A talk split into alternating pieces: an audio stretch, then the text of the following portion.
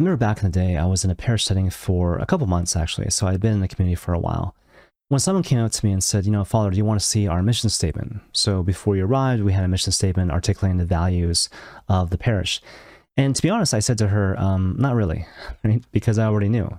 I already knew what the values of the parish were based on how they were living, right?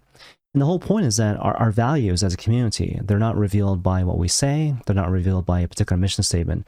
They're revealed by what we do, you know, the choices that we make in this life. And, you know, Father John Ricardo, he makes the same point in a slightly different sort of way, right? So basically what he says is that everyone has a philosophy, and it might not hang together, it might not be clearly articulated, but it doesn't matter, because how you live your life, the choices you make, again, kind of demonstrate your philosophy. And so, for example, your philosophy might be, you know, he who dies with the most toys wins, right? Or basically life is all about accumulating pleasures. And so given all that, the invitation, if you will, extended to each one of us is to ask ourselves the question, like, do my values as articulated out loud actually match what I do? Do they actually match the choices that I make, the, the way in which I live my life?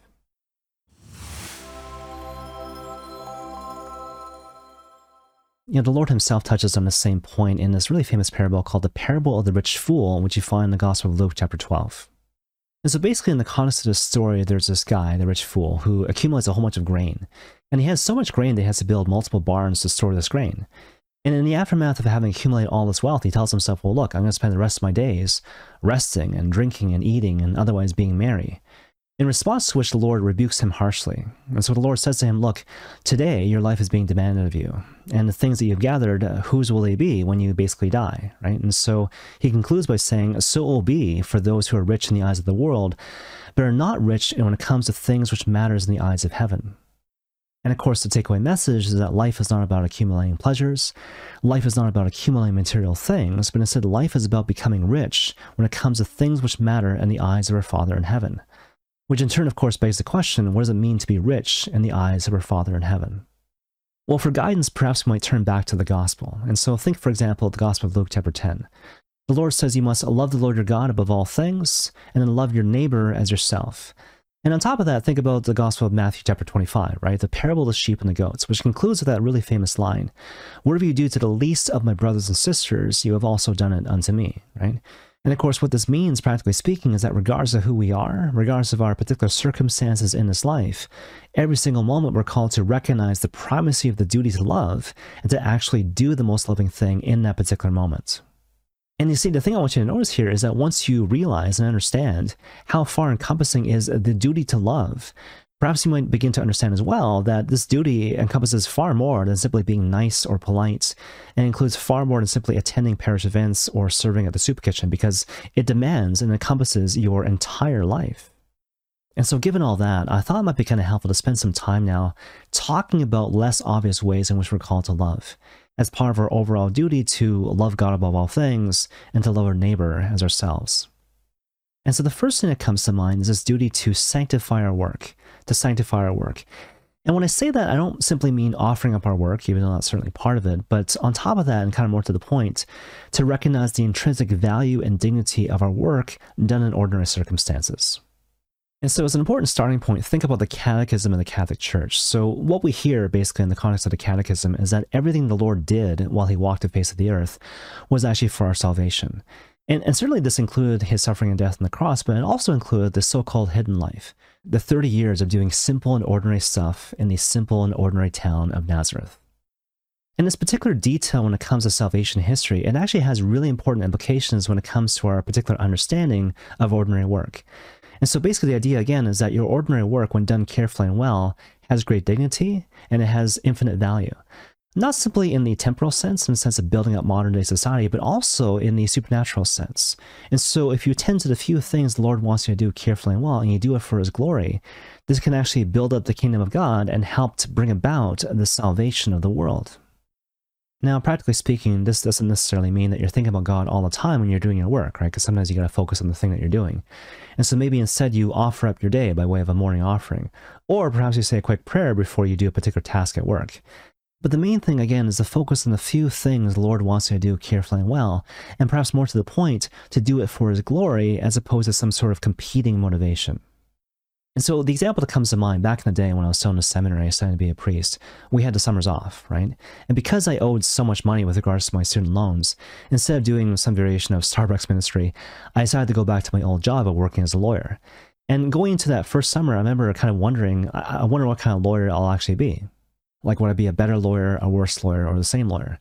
And what I discovered, to my surprise, actually, was that I was actually a much better lawyer working in those summers when I knew I was going back to the seminary to study to be a priest. And I think the reason why, in retrospect, was because when I was working as a lawyer before I entered the seminary, I was motivated primarily by issues of ego, pride, and fear. Whereas in contrast, when I was working as a lawyer during those summers, I was motivated primarily by the glory of God. And so, funny that, you know, when I worked for the glory of God, my work was better, it worked out better for me, and it certainly worked out better for the firm. And so, yeah, I was a better lawyer doing things for the glory of God. But that brings us to the second thing I want to talk about. And so, again, another kind of less obvious way to kind of love God above all things is to never give in to fear, to never give in to fear, whether we're talking about anxiety, despair, or whatever the case may be.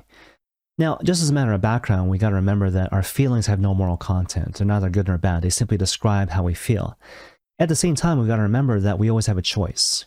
So even though I might be feeling something very intensely, even though I might be kind of weighing on my heart, I still have a choice. I can choose to give in to my feelings, I can choose to give in to the thoughts associated with those feelings, or I can choose to firmly reject those feelings and those thoughts. And so the example that comes to mind, I remember back in the day, I was struggling through this really difficult season in the spiritual life where I was just plagued with negative thoughts. And it was really difficult because I would always tell myself, even though I could recognize the constituent elements of a temptation, I would always justify my entertainment of those thoughts by saying that these thoughts have a certain grain of truth, right? And so because they were kind of true, somewhat true, I didn't feel comfortable rejecting these particular thoughts. But the turning point for me was when I talked to an older priest friend of mine who basically said to me this: I realize that the reason why you find it difficult to reject this pattern of negative thoughts is because, again, you perceive this grain of truth kind of playing out in the back of your head. But that said, I gotta tell you that this idea of giving into anxiety and fear and despair, this has nothing to do with love of God. This has nothing to do with love of God, right? And you gotta go back to, you know, First John chapter four, right? Perfect love casts out fear, right?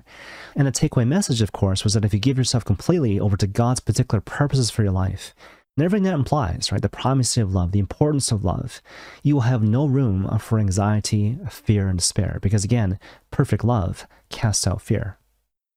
Okay, but that brings us to the third and final thing I want to talk about today, and for my money, this is perhaps the least obvious way in which we're called to love God above all things. And basically the idea here is this: you were called to discover the things that you love to do, and then actually do it. And so again, you were called and commanded even to discover the things you love to do, and to actually do it. And so to illustrate the point, many times when I'm hearing confessions, oftentimes when it comes to the giving advice part, I'll often counsel people to discover the things that they love to do and to actually do it, right? So to pencil into their routine or their schedule, not just rest time, but play time, right? Again, discovering the things that I like to do and, and love, and to actually do these things that I like and love. Okay, now I realize that a lot of us obviously aren't used to hearing that type of advice, especially in the context of confession, right? So even right now, when you hear this type of advice given in the abstract, maybe there's a part of you which kind of rebels against that. Now, if that's the case, if that's your interior response to this type of counsel, perhaps some suggest that that kind of goes in a certain sense to your working image of God. And so the question is basically this, like, what's my, again, working image of God? Do I see God as being the one who hates the things that I like, who hates the things that I love? Do I see him being simply interested in me praying, working, and suffering? Or perhaps do I realize that even though there's obviously a place for self-denial and sacrifice, ultimately these things are meant to conduce to the fullness of life, to a true sharing in God's blessed life, and everything that entails: peace, joy, freedom, happiness, whatever the case may be. And of course, the whole point is that if I recognize that God actually wants me to be happy, well then obviously it's really important that I discover the things that I love to do and actually do them, realizing that the things which I like to do are kind of, in a certain sense, unique and specific to me. And so the example that comes to mind, I remember hearing a story told by Jake Kim where he basically says that his wife, Heather Kim, once came out to him and said to him, uh, basically, like, look, I, I know you love golf, and um, you should probably golf more often. Now, right away, when you hear that type of advice, I mean, to the untrained ear, it might sound kind of strange, because what are we used to? Like, we're used to conversations between longtime spouses going something like this. Like, you know, you need to help out more. So, you know, spend less time playing and resting and just help me out, help me out with the kids or whatever the case may be, right? But you got to understand what Heather was kind of saying to her husband in this situation, right? So she wasn't saying to him, like, look, shirk your duties and play golf. Nor was she saying, like, you need to work on your golf game. Instead, what she was saying was like, look, I recognize that this is something which you enjoy. This is something you love. This is something which gives you life. And it's really important for you to do the things which give you life, right? Because when you do that, you become more alive. And that's better for you. That's better for me. That's better for us. That's better for our family. That's better for the world. And so here is Heather Kim basically inviting her husband to do the thing which gives him life, because she realizes that God is actually calling him to do this as part of the process of becoming the person that God's calling him to be. And of course, the takeaway message is that so it goes to each one of us. And so again, even though it sounds kind of strange, it's really important for you to discover the things that you love and to actually do it, right? Because God wants you to be fully alive, fully yourself. And a big part of that is not just work and self-denial, it's also rest. It's also play. Okay, now I realize that when you hear all these things kind of put together, it might sound kind of strange to the point of being a little bit too easy. And so maybe there's a part of you kind of wondering right now, like, can I trust this? Can I build my life around this advice, which seems too good to be true? Well, if that's your hesitation, or you find a particular variation of that hesitation sort of arising in your heart now, perhaps I would refer you to the gospel, and in particular to the Gospel of Matthew chapter thirteen, the parable of the sower. And so without going into a whole lot of detail, the whole point of that particular parable is basically to say this. If you focus on the few things the Lord wants you to do carefully and well, if you don't allow your heart to be overwhelmed by feelings of anxiety, fear, or despair, and on top of that, if you don't allow yourself to be ruled by needs and expectations, but instead allow your life to have a certain rhythm and cadence befitting of that of the Creator God, well then don't be surprised that over time, your life will bear an abundance of fruits in accordance with the parable of the sower and in accordance with God's providential designs. And may God bless you all.